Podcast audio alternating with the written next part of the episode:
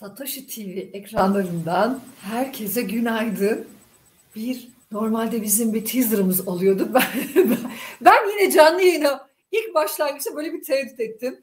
Lütfen yorumlarınızla, evet canlı yayındasınız Saadet Hanım, yorumlarınızla hepinizi bekliyorum. Biliyorsunuz uyumayan ekonomi yaklaşık iki aydır her pazartesi saat 11'de kripto gündemini, kriptoya dair tüm haberleri kendi piyasa bilgimle e, aslında yorumlayarak hem gündemin öne çıkan başlıklarını sizlerle paylaşıyorum ama aynı zamanda yorumlar yapıyorum. İki aydır birlikteyiz Satoshi TV ekranlarında. Her çarşamba konuklu yayınlarım oluyor. Hakikaten ekonomi dünyasında e, gerçekten doğru bilgiyi bu noktada kendi izleyicisine de ulaştıran e, kitleye sahip konuklar alıyorum. Dolayısıyla lütfen Uyumayan Ekonomi Satoshi TV ekranlarında her pazartesi ve her çarşamba kaçırmamanız gereken tek ve ilk canlı yayın. Onun için desteğinizi e, Twitter'dan çok güzel sorular geliyor.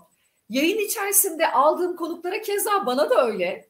E, gerçekten o başlıklardan yani Twitter üzerinden gelen sorulardan e, apayrı bir yayın çıkar. E, bu kadar şu çok hakikaten e, takdir ediyorum bu anlamda izleyiciyi de e, o kadar güzel e, sorular yöneltiyorlar ki bu dünyaya olan merakları, öğrenme gayretleri, soruların doluluğu ve içeriği benim anlamda her yayında söylüyorum bunu söyleyecekler ki zaten YouTube izleyicisine Twitter izleyicisine ayırıyorum. Twitter izleyicisine e, saygılar hürmetler deyip YouTube izleyicisinde lütfen e, bu kadar YouTube ekranlarında yani YouTube'da kripto konusunda bu kadar doğru bilgiyi bu kadar dolu konuklarla size ulaştıran çok e, çok daha böyle içeriği olan yayın yok. Onun için lütfen bizi keşfedin. Hem kanalımıza abone olun hem de sorularınızla, görmek istediğiniz konuklarla yayın içeriğimizi lütfen sizler de şekillendiriyor olun.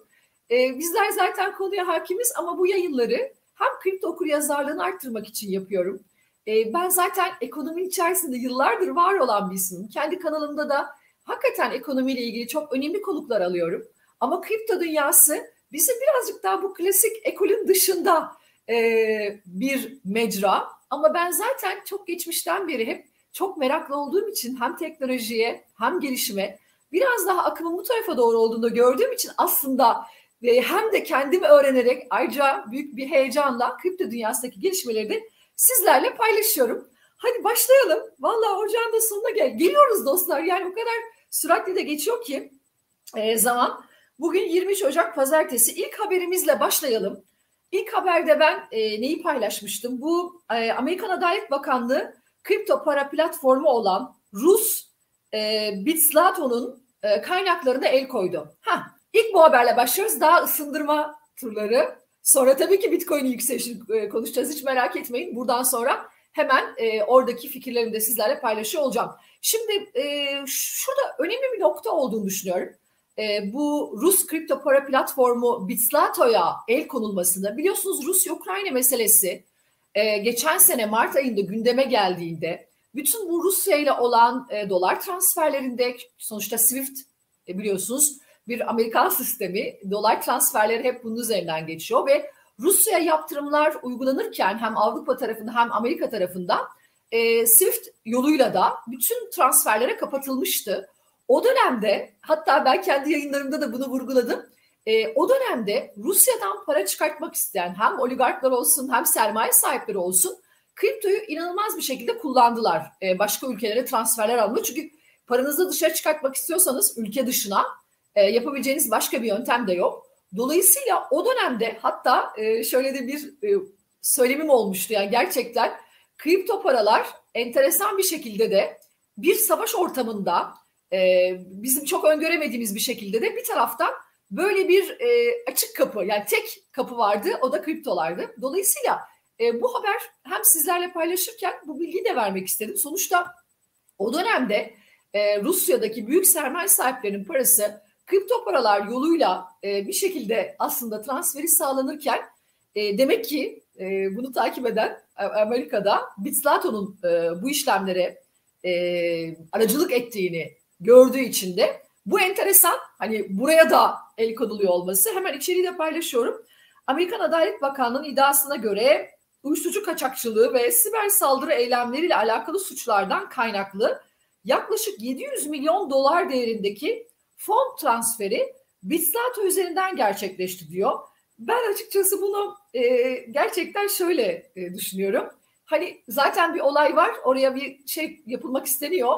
E, bu da biraz işte siber saldırı ve uyuşturucu kaçakçılığı falan diye de kılıfına uydurulmuş. Yani ben bunu okuduğumda bu sebeple değil tamamen Rusya-Ukrayna meselesinde Rusya'ya olan o e, yaptırımlar konusunda e, para çıkışını bu noktada sağlayan platformlardan bir tanesi olduğu için tabii bunu da böyle söyleyerek yapamayacakları için işte uyuşturucu kaçakçılığı ve siber saldırı eylemleri sebebiyle diye el konulmuş bu haberi sizlerle paylaşmak istedik. Şimdi gelelim hem Bitcoin'in yükselişi hem de bu Genesis haberinin, Genesis haberini vermek istiyorum sizlerle. Çünkü bu çok e, hafta sonunda çok gündemdeydi. E, kripto para platformunun e, Genesis'in iflas başvurusunda bulunmuş olması. Şimdi bu e, daha da çok e, kriptolarda bir aşağı özellikle Bitcoin'de daha da aşağı gelmesine sebep olur mu?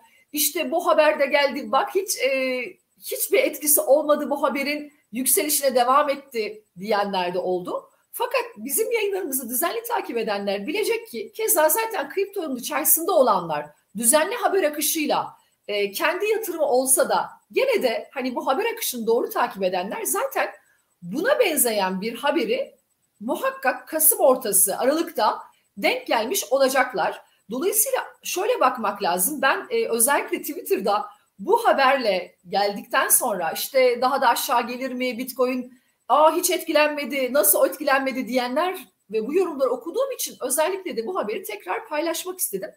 Biz de yanlış hatırlamıyorsam FTX e, ne zaman olmuştu? Kasım'ın ilk haftası FTX'in iflasından sonra farklı kripto para platformlarıyla ilgili iflasların gelebileceğini dolayısıyla bu yönde FTX ile özellikle e, ilişkisi olan e, kripto para platformlarıyla alakalı sıkıntıları e, o zaman da bahsetmiştik. Hatta BlackFi ve e, Genesis'te o dönem verdiğimiz haberlerdendi. E, Genesis'in bir kısmı zaten e, kredi meselesinde e, kripto e, kripto para platformlarında kredilendirme konusunda işlemleri durdurmuştu. Yine yanlış hatırlamıyorsam Aralık o e, Kasım sonu gibi. Dolayısıyla şunu demek istiyorum ez cümle.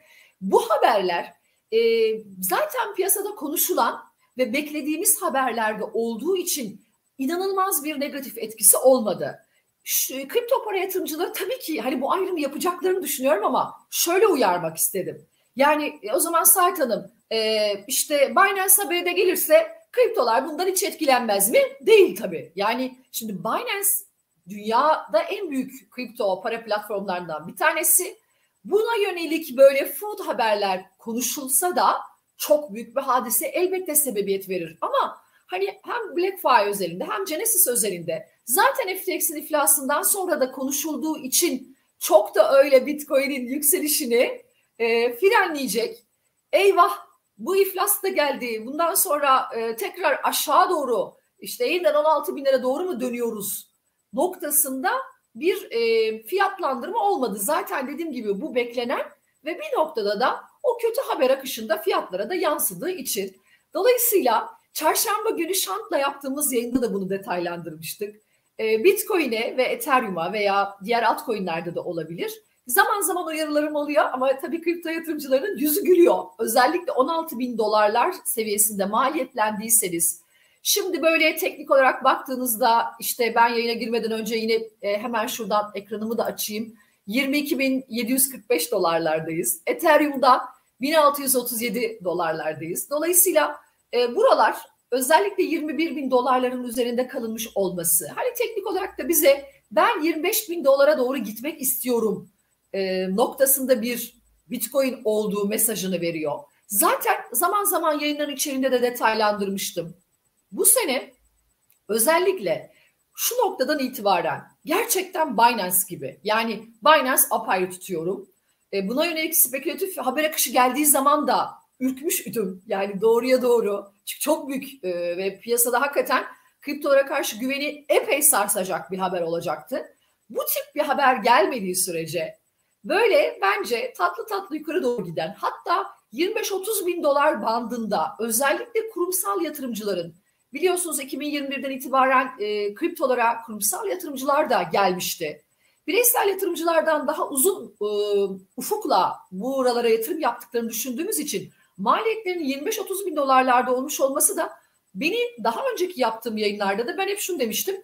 Gerçekten beni şaşırttı 25 bin dolarların aşağısına doğru gelmiş bir e, Bitcoin. Dolayısıyla buralara doğru bu banda doğru gitmek isteyen 25-30 bin dolar bandına doğru rotasını çevirmiş ve gelecek olan eğer çok negatif bir bu Binance benzeri bir haber gelmezse buradan sonra önümüzün açık olduğunu düşünüyorum. Ee, özellikle Amerika'nın 1 Şubat'ta Fed, Fed'in toplantısı var. Zaten şu anda %90 0.25 faiz artırımı fiyatlanıyor. Buradan sonra Amerikan Merkez Bankası zaten faiz artış hızını düşürmüştü. Bir önceki toplantısında daha evvel yaptığı işte 2022'de o 0.75'leri zaten 0.50'lere çekmişti. Şimdi 0.25'leri konuşuyoruz. Bir noktada artık durdurmuş olması faiz artırımlarını ki 2023'ün en önemli konusu bunu altın için de söylüyorum. Altın yatırımcılar için de çok önemli. Özellikle dolar dışındaki güçlenme potansiyeli olan işte kriptolar için, Bitcoin, Ethereum için de önemli. 2023 yılında Amerika'nın ne kadar uzun süre faizi yüksek tutacağı önemli. Çünkü e, burayı çok iyi bileceksiniz veya eğer hani ilk defa bu, bunu bu yorumu dinliyorsanız da e, doların ne yöne gittiğine göre bütün emtialar ve piyasalar şekilleniyor. Dolayısıyla dolar endeksinin bir noktada artık e, daha az değerlendiği, doların globalde artık o değerlenme ve faiz artırım sürecinin bittiği noktadan itibaren fiyatlamalar ona göre gevşiyor. Yani bizim geçen yıl hatırlayın Euro TL'ye yatırım yapan, yapanlar da bana o zamanlar da çok soru geliyordu. Bire birlerdeydi. Euro dolar paritesinin e, sıfır birlerin altına geldiğini 0.89'lara daha da aşağı gelecek diyenler vardı. Bu neden kaynaklanıyordu? Doların çok güçlü olduğu bir trend vardı makroda. E şimdi artık Amerika'nın faiz artırımını bir noktada yavaşlattı. Hatta çok gündem olan aa, Amerika'da da durgunluk iyiden iyiye gelecek, resesyon olacak konuşmalarının daha çok önümüze geleceği bir 2023 olacağı için bu hem altın yatırımcılarının, gümüş yatırımcılarının yüzünü güldürecek hem de kriptocuların yüzünü güldürecek. Ben bu yorumları 14 e, Aralık'taki FED toplantısından sonra işte yükseliş başlıyor diye inanın düzenli takip edenler bilecektir. 16 bin dolarlardan sonraki özellikle Bitcoin için evet o dönemde böyle 9 bin dolarlar daha da aşağısı olabilir mi? E, hem aldığım konuklara da ben de bu soruyu yönelttim. Ama lütfen şöyle de bakmak lazım. Piyasalarda bizim özellikle Türk yatırımcıları çünkü kriptoya 10 milyon üstünde biz Avrupa'da birinciyiz. 10 milyon üstünde de kripto yatırımcısı var. Özellikle gençlerden de oluştuğunu biliyorum. Çok meraklı, teknolojiye daha da meraklı olan bir yatırımcı kitlesi de var. Lütfen bu konudaki okur yazarlığınızı, ben Twitter'dan gelen sorulardan böyle olduğunu düşünüyorum. Okur yazarlığınızı daha da çok arttırın. Bu neyi sağlar? Kendinizi bundan sonraki süreçte eğer çok başka noktalara gelecekse elinizde tuttuğunuz altcoin'ler veya kriptolar e, doğru yatırımcı kimliğine sahip olmanızı dolayısıyla da çok böyle büyük düşüşlerde panik olmamanızı sağlar. Lütfen düşerken almak, yükselirken satmak çok basit bir stratejidir. Fakat bizim Türk halkı dolarda da bu böyle olur. Dolar bir anda 25'e gelse herkes dolar almak ister. Fakat aylardır neredeyse Ağustos'un ortasından beri ben bir yayında da şunu söylemiştim. Dolarla benzeteceğim ama bu özellikle 16 bin dolarlardaki hareketindeyken şimdi teknik olarak baktığınız zaman o kadar büyük bir sıkışma vardı ki orada uzun bir süre çünkü oralarda kaldık kaldık öyle 18 bin 16 bin oralarda kaldık. Teknik der ki bir yere doğru kırılacak ve bu kırılma dilerim ki yukarı yönlü olacak diye de bizim yayınları düzenli takip edenlere söylemiş idim. Aynı şeyi dolar TL içinde e, söylüyorum. Bu kadar uzun süre, bu kadar e, sıkışık bir fiyat hareketi. Tamam diyeceksiniz ki e, Sait Hanım kripto ile benzeş tutmayın. Dolar TL'de apayrı bir hikaye var. Bunu zaten kendi yayınlarımda da detaylandırıyorum ama teknik taraf için yorumlamak gerekirse bu, bu tip sıkışmalarda bir yöne doğru haberle beraber kırılma olur. Genelde de o yukarı yönlü oluyor. Dolayısıyla kriptolarda da bunu özellikle söylemek istiyorum. Yani siz bir yerden aldıktan sonra yukarı giderken birazcık daha realize etmeniz lazım. Şu anda tabii kriptocuların zaten maliyetleri çok yukarıda olduğu için Sait Hanım ne diyorsunuz diyecek olanlar olabilir. 50 bin dolarlar 60 bin dolarlardan biri taşıyanlar var. Onlara vakit var. E, bu sene hani henüz 60 bin dolarları ben beklemiyorum. Çok enteresan bir şey olursa olabilir. Ama bence zaten biz bu sene, bu benim kendi kişisel öngörümdür. Birazcık sözü uzatmış olabilirim ama ben 50 bin dolarlar seviyesinin Bitcoin'de görülebileceğini düşürenlerdenim. Tabii ki burada Fed'in politikalarıyla paralel oluyor olacak. Oraları doğru takip etmek. Hem Mart hem Mayıs toplantısında Fed'in açıklamalarını doğru takip ediyor olmak. Ona göre de e, kendi elinizdeki kriptoları da e, en azından belki bir miktar maliyetlerinizi dengelemek anlamında önemli olduğunu düşünüyorum. Hadi geçelim. Bence Bitcoin'in e, en azından hani bu Genesis'le Binance'in zaman zaman e, Twitter'daki o e, buraya nereden gelmiştik? E, bu noktadan e, geldiğimiz için hatırlatmak istedim. Hani Binance piyasada çok negatif etkiler ama Genesis aynı şey demek değil. Dolayısıyla buna benzeyen Twitter yorumları okuduğum için hafta sonu bu noktayı da e, detaylandırmak istedim. Buradan sonra e, hemen yeni bir haber hangi başlığımız var arkadaşlar hangi başlığı vereceksiniz? FTX'in evet bu 700 milyon dolarlık mal varlığı. Yani bu FTX bizim Kasım ayından beri herhalde her pazartesi, her çarşamba önümüze gelen haberlerden bu 700 milyon dolarlık var, e, mal varlığına el konulma meselesi zaten e, hani bu çok yeni. Bir de 250 milyon dolar kefaletle serbest bırakılmıştı. Şey enteresan geldi onu da sizinle paylaşmak istiyorum. Yani bu kadar ile ilgili her türlü işte zaten konuşmuştuk dolandırıcılık var işin içerisinde apayrı. Yani inanın biz iflastan sonraki süreçte öğrendiğimiz bir e, çok değişik işlemlerin FTX'in içerisinde döndüğünü, işte ne bir iç kontrol biriminin olduğunu, ne bir denetimin olduğunu, inanılmaz bir şirket yönetiminden bir haber e, işte tutuklanan CEO'sun olduğunu hep süreçten sonra öğrendik. Şey ilginç geldi onu sizlerle paylaşmak istedim. Bu 700 milyon dolar mal varlığı el konulması haberi önemli ama e, FTX tekrar faaliyetlerini yeniden e, bu süreçten sonra başlayacak diye gerçekten yani ya gerçekten bu habere bir şöyle bir baktım ben. Yeni CEO bunu açıklıyor. FTX yeniden faaliyete geçebilir diye. Yahu bu saatten sonra size kim güvenir de e, sizde işlem yapmak ister? Bazen şey diye düşünüyorum. Bu Türk yatırımcılar için de geçerli. Amerika'da olsa fark etmez. Bizim aklımız ve zekamızla böyle hani dalga geçiyorlar diye düşünüyorum. Yani gerçekten bunca olaydan sonra FTX yeniden faaliyete geçecek ve kriptoya e, da işlem yapanlar korkusuzca batmış, iflas etmiş bir kurumun hani adını değiştirin bari FTX değil de MTX falan yapın. Yani aynı şekilde tekrar faaliyetine devam edecek ve gidip de insanlar bu platformlardan işlem yapacaklar ve kendilerini güvende hissedecekler. Valla bunu yani Amerika'da da yapsanız demek ki ya bu işler sonuçta Amerikan merkezli bir kurumdan bahsediyorum ama demek ki her e, dünyanın her memleketinde birazcık insanları lütfen tabirimi de yanlış görün hani aptal yerine koymak gibi geliyor bana. Enteresan geldi yani bunun yeniden faaliyete geçebilecek bir insanların burada güvenle e, bu işlemleri devam ettirebilecek olması, bunu düşünmüş olmaları vallahi çok manidar. Onun için e, böyle kendi kişisel yorumumu da katarak ben böyle gördüğüm için sizlerle paylaşmak istedim. E, şimdi buradan e, bizim bu hafta sizlerle paylaşacağımız e, haberlerden bir tanesi de bu e, Davos'ta biliyorsunuz e, çok önemlidir. E, bütün dünyadaki en büyük e, işte CEO'ların e, ekonomi konusunda pek çok kanaat önderinin e, fikir alışverişinde bulunduğu bir ekonomik platform. E, hatta bizden de biliyorsunuz iç gündemde Ali Babacan'ın Davos'ta olması epey bir gündem yaratmıştı. E, bundan önce biz bir daha Davos'a gelmem meselesinden önce bizim e, gerçekten e, Türkiye'de de çok büyük e, iş dünyasından, ekonomi dünyasından, Merkez Bankası başkanları, hazine bakanlarımız Davos'ta geçmişte yer almıştı. Böyle birkaç senedir biz Davos'a karşı böyle bir daha Davos'a gelmem minvalindeki bir duruşumuz var. Ama çok önemlidir yani Davos'ta yer alıyor olmak. Çünkü bir network'tür her şeyden önce. Ee, çok rahat en üst düzeyde dünyaya yön veren insanlarla bir arada oluyor olmanız e, ve bunu konuşabilecek bir gündeminizin ve ortamınızın oluyor olması. Tabii nispeten paneller paneller devam ediyor orada ama en azından kontakta olduğunuz kişiler e, çok üst düzey olduğu için onlarla kendi fikrinizi beyan ediyor olmanız anlamında Davos önemlidir ekonomi camiasında. Şimdi burada e, kripto paralara yönelik hemen şuradan ben de açayım. Yeni açıklamalar çok fazla regülasyonla ilgili biliyorsunuz e, açıklama gelmişti o taraftan. Yani hep bundan önce size e, anlattığım haberlerde işte yeni regülasyonlar gelecek. Dolayısıyla da e, kripto paralara yönelik mesajlar gelmeye devam ediyor da aynen öyle. Özellikle regülasyonlar konusunda açıklamalar çok fazla geliyor. E, çok yeni bir haber var mıydı bizim kendi içeriğimizde? Onu sizlerle şöyle bir paylaşayım. Özellikle ben bu JP Morgan'ın CEO'sunun e, haberini vermiştim.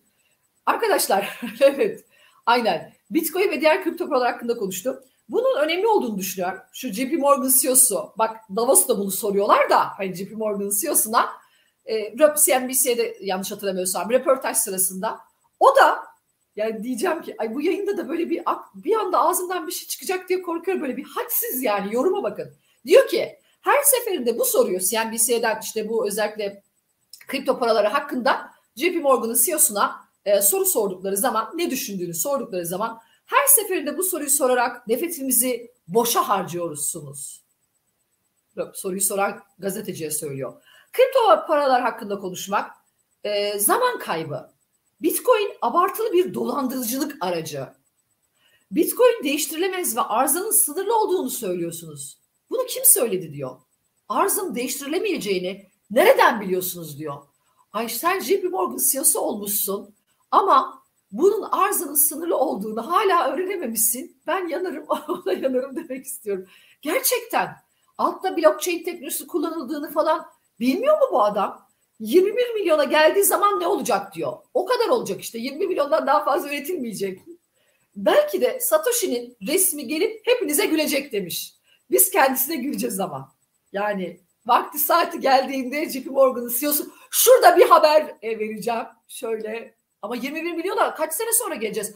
Aman ben 2100'lerde de hala Satoshi TV uyumayan ekonomide hala kripto yayınları yapıyorsam o zamana kadar e, tabii neler görürüz de. Buraya şöyle bir manşet şok deyip 21 milyonda sınırlanan Bitcoin gerçekten mesela bazen mesela bunlar özellikle şey gibi geliyor bana. Tabii bu haberi sizlerle paylaştım ama yani e, gerçekten e, şöyle söyleyeyim. Özellikle klasik ekol yani ben de bu, bu süreçlerden geçtiğim için hani olur ya bir in, inkar süreci. Bakın gerçekten samimiyetle söylüyorum. 2016'da bana kripto ile ilgili, bitcoin ile ilgili ekonomi yazısı yazmam istendiğinde ben bile bu kadar e, özellikle hakikaten kendi işimi çok gelişmeleri takip eden, çok fazla rapor okuyan bir kişi olarak söyleyeyim. Ben bile şöyle diyordum o zamanlar. Ya işte e, bitcoin işte uyuşturucu kaçakçılığı ve kara para aklamanın e, bir yöntemi, bir yolu, işte sistemi bir şekilde temiz paradan dışında bir e, düzenleme olduğu ile ilgili böyle bir 2015'te 2016'da hakikaten böyle bir inancım vardı. Klasik ekolde olan yani benim gibi ekonomi içinde olan kişilere sorun size aynı cevabı vereceklerdir. Fakat sonra özellikle pandemiyle beraber o dönemde okuduğum çok fazla rapor ve artık tamamen akımın dijital paralara doğru kaymış olması benden çok daha önce keşfedenler var tabii ki yani Bitcoin'in yatırımcısı olan e, oradaki gelişimi gören özellikle hep şunu söylemiştim ben gerçekten e, Bitcoin'i, Ethereum'u veya kriptoları doğru anlamak için sadece ekonomi bilgisi yetmiyor. Mühendislik background'unuzun da olması, buradaki yazılım sürecini doğru anlamanız, yani teknoloji okur yazarlığı, ekonomi okur yazarlığı ikisi birden olması lazım ki doğru anlamlandırın. Onun için yani e, JP Morgan'ın CEO'suna selamlar, sevgiler. Biz de bu yollardan geçtik ama bence epey enteresan ve manidar olduğunu düşünüyorum. Soru var mı bu arada? Ee, bizim bu yayında böyle bayağı gene bir e, vakiti hızlıca geçtiğini fark ettim. Ee, burada eğer soru yoksa bizim bu hafta özellikle vereceğimiz başka bir haber.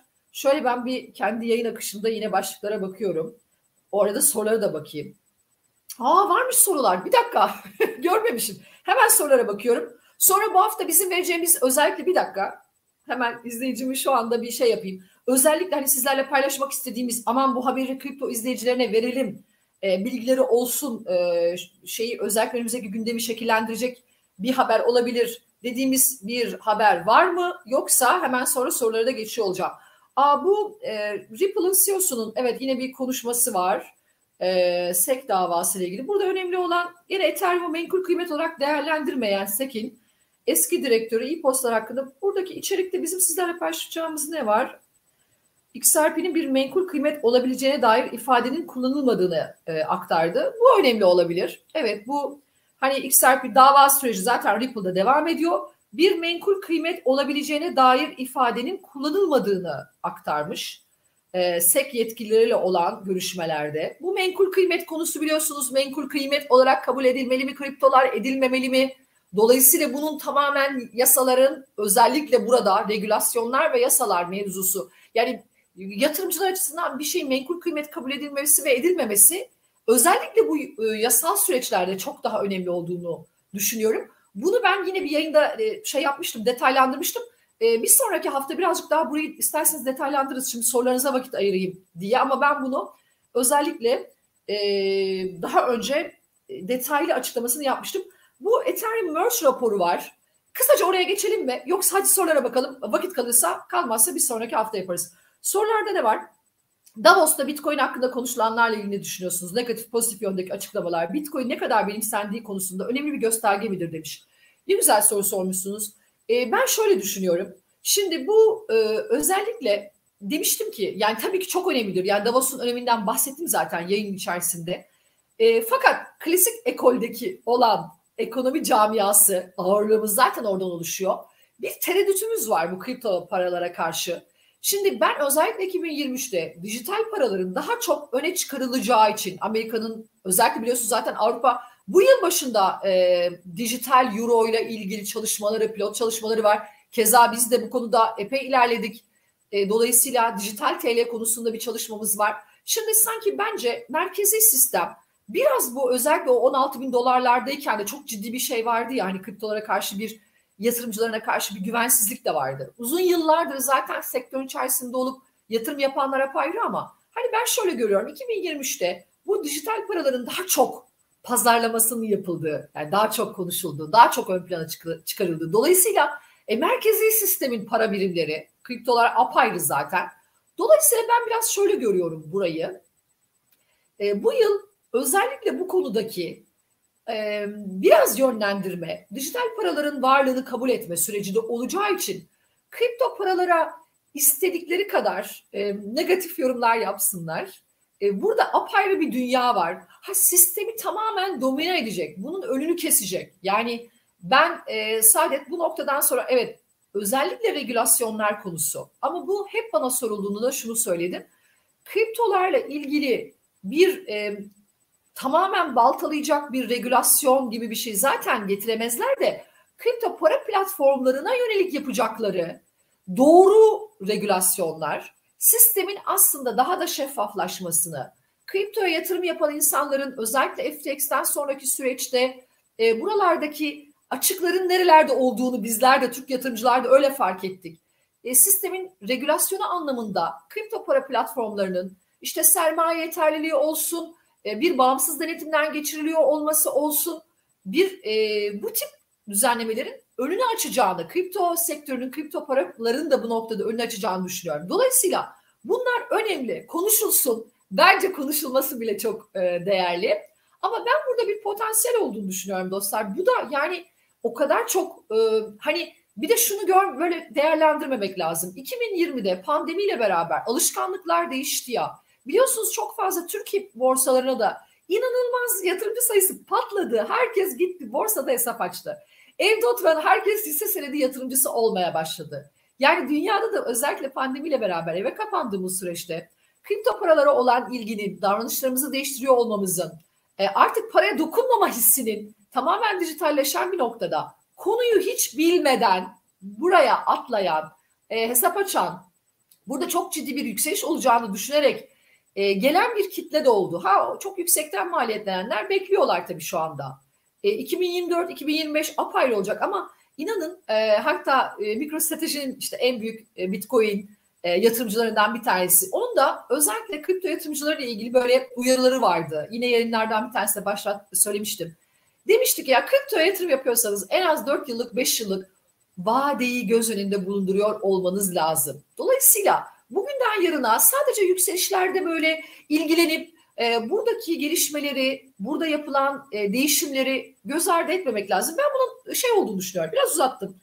E, kripto para ekosisteminde sürdürülebilir yönde adımları nasıl değerlendiriyorsunuz demişler. Kripto paraların menkul kıymet olup olmadığı konusunda birkaç yıldır gündemde olduğunu görüyoruz. Bu neden önem teşkil ediyor sizce menkul kıymet? İşte ben de bunu söylüyorum. E, şimdi menkul kıymet dediğiniz zaman bunun yasal yaptırımları var. Yani mesela diyelim ki bir devlet tahvili veya hazine bonosu bir menkul kıymettir. Vadesi bellidir, aldığınız tarih bellidir. Dolayısıyla bu bir menkul kıymet olduğunda yatırımcıyı koruyan eğer mesela bir devlet tahvili olduğunu düşünelim bunun.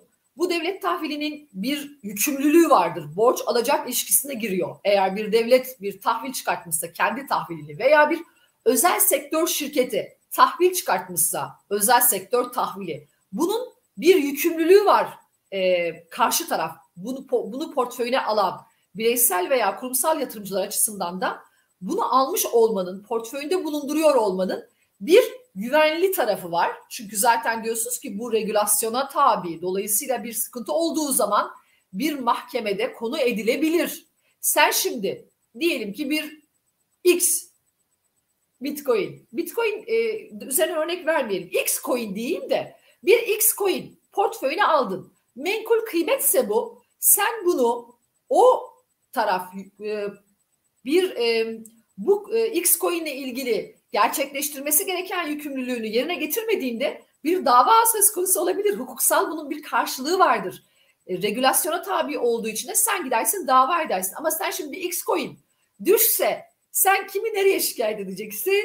Ya da yükümlülüğünü bu, burası yerine getirmediği için yani bir X coin'i de bir altcoin olarak değerlendirelim. Örnek veriyorum bu arada. O X coin bir altcoin olsun. Bunun bir geliştiricisi var bunun üzerine hangi hep ben bunu söylüyordum altcoin'lerde bu hangi soruna çözüm olmak üzere geliştirilmiş bir altcoin buna bakmamız lazımdı. E, geliştiricileri kimler bunlara bakmamız lazımdı. Ama diyelim ki bu X, X coin'i aldın. E, bu yükümlülüğü yere getirmezse sen eğer bu bir menkul kıymet değilse bir ki e, XRP'de apayrı bir konu var. Yani o tam daha yani bazı altcoin'ler menkul kıymete daha benzeyen özellikler teşkil ediyor. Bazı altcoin'ler ise asla menkul kıymet olarak değerlendirilemeyecek apayrı yapıda. Onun için hani bütün e, kriptolar bir menkul kıymet olarak menkul kıymetleştirilebilir mi? Bence asla hayır. Ama bazı altcoin'ler sanki bir özel sektör tahvili gibi yani bir şirketin çıkarttığı bir bono gibi, bir şirketin çıkarttığı hisse senedi gibi çok benzeyen özellikler gösterdikleri için o zaman belki bir menkul kıymet olarak kabul edilip bunun da bir sorun olması durumunda yasal zemine ve regülasyonlara bu noktada tabi oluyor olması yatırımcıyı koruyan bir nokta. Ama işte o zaman hani şey noktasına geliyoruz ya bu menkul kıymetse o zaman hani bu merkezi olmayan sistemin çıkarttığı bir e, şeydi. Dolayısıyla o zaman bunu iç, iç, işin içerisine yasalar giriyor. İşin içerisine apayrı bir e, düzenlemeler de tabi olmuş oluyor. Dolayısıyla ben size şöyle söyleyeyim. Özet. Buraya toparlayacağım hemen. Bu kadar menkul kıymet olup olması konusuna kafayı çok fazla yormayın. Regülasyonlar anlamında önemli olduğunu düşünün. Yani bir regülasyon geliyor gelmiyor haberi gibi algılamanız gerektiğini düşünüyorum. Ama burası bizlerin, yatırımcıların e, çok fazla kafa yorması gereken nokta değil. E, hemen başka bir soru var mı? Geleneksel finans dünyasının blok zincirine giderek daha fazla e, ilgi duymasını nasıl değerlendiriyorsunuz? Bu teknoloji onlar açısından ne vaat ediyor?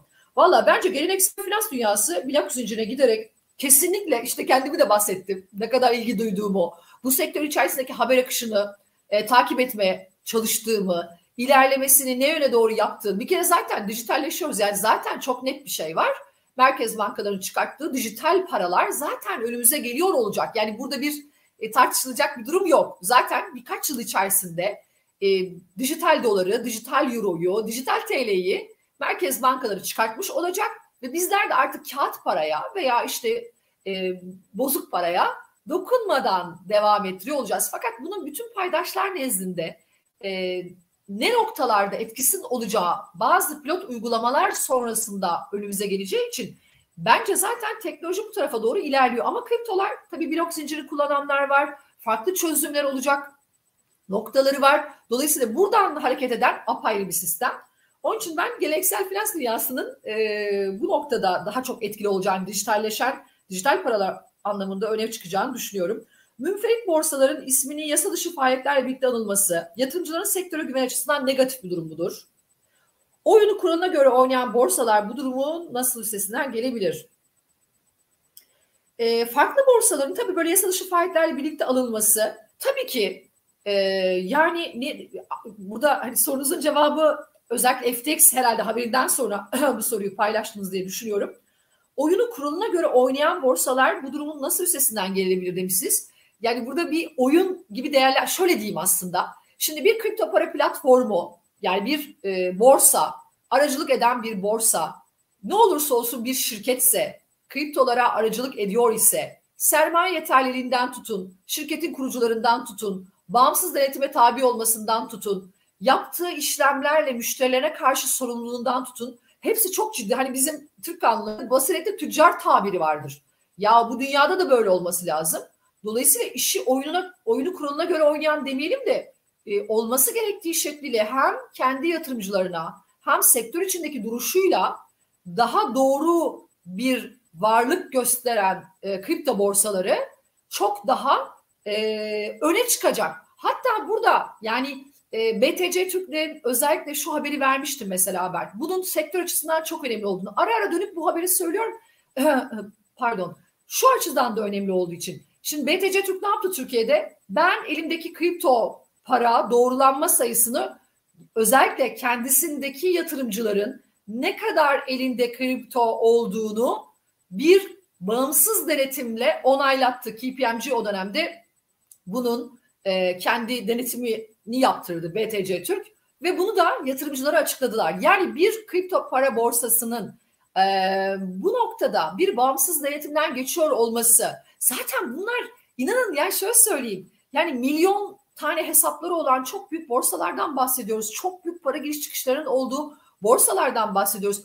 Bu kadar böyle başıboşluk, bu kadar denetim mekanizmasının yoksunluğu falan inanın beni de FTX'le beraber şaşkınlık içerisinde bırakan ki ben şunu söylemiştim. Bir Amerikan e, bankasında çalıştım. Mümkün değil. Yani bir Amerika'da FTX olayı bence baştan sona fiyasko. Orada bir şeylere izin verildi. Yani bir iç kontrol biriminin dahi şirketin içerisinde olmaması ve bir Amerikan şirketi olması ve bunu dünya çapında bir şirketin oluyor olması benim için akıllara zarar. Ben hiç anlamadım. Onun için yani buralarda oyunu kuruluna göre oynayan borsalar bu durumun nasıl üstesinden gelebilirler?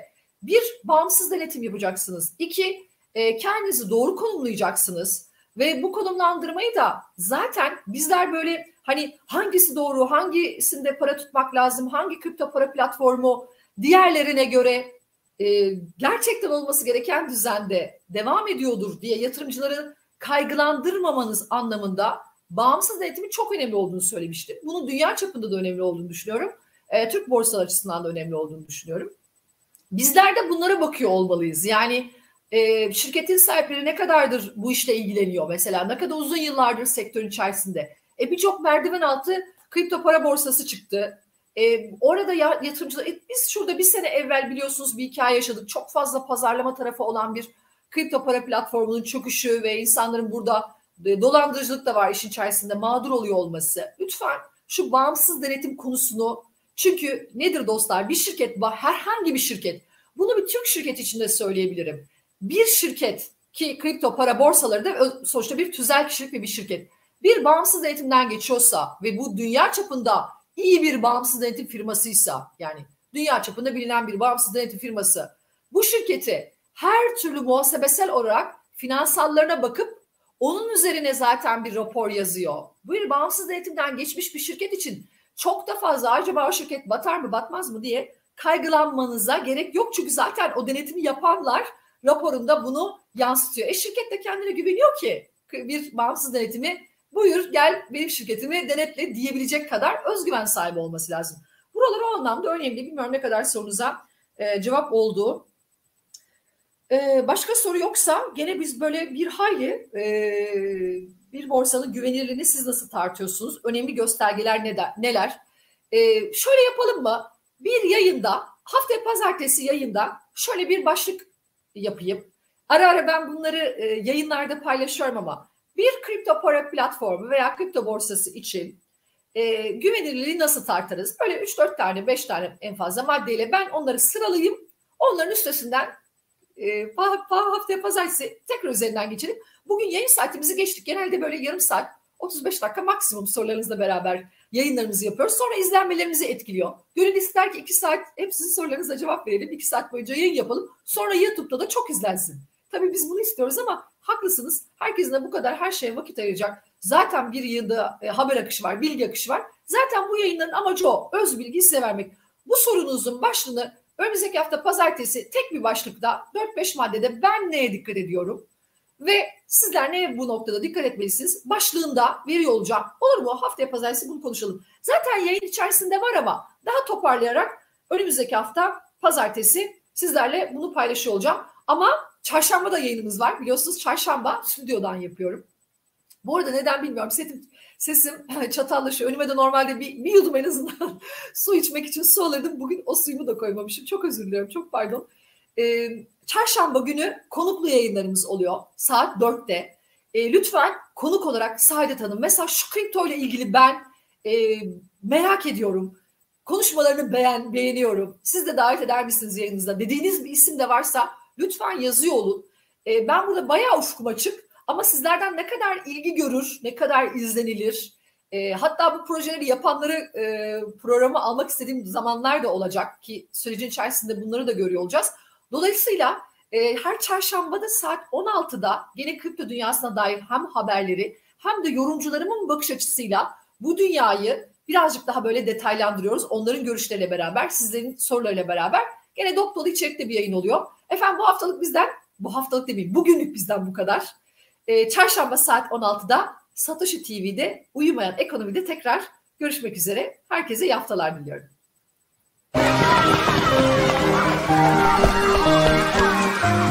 Bekle bekle.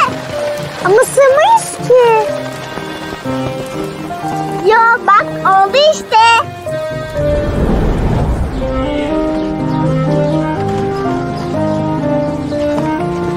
Yardım ister misin amcacığım? Vallahi kızım zahmet olmasın. yok yok ne zahmeti taşırız hemen şimdi. sağ ol, sağ ol. Affedersiniz pardon. Pardon. Pardon. Uçağa geç kalıyorum da. Geçmeme izin verir misiniz? Tabii ki geçebilirsiniz buyurun. Çok sağ olun. İyi yolculuklar. Aslı'nın BTC Türk'le çalışması tesadüf değil. Çünkü yardımcı olmak onun doğasında var. Aslı ve BTC Türk Destek Merkezi 5 milyondan fazla kullanıcısının 7/24 yanında.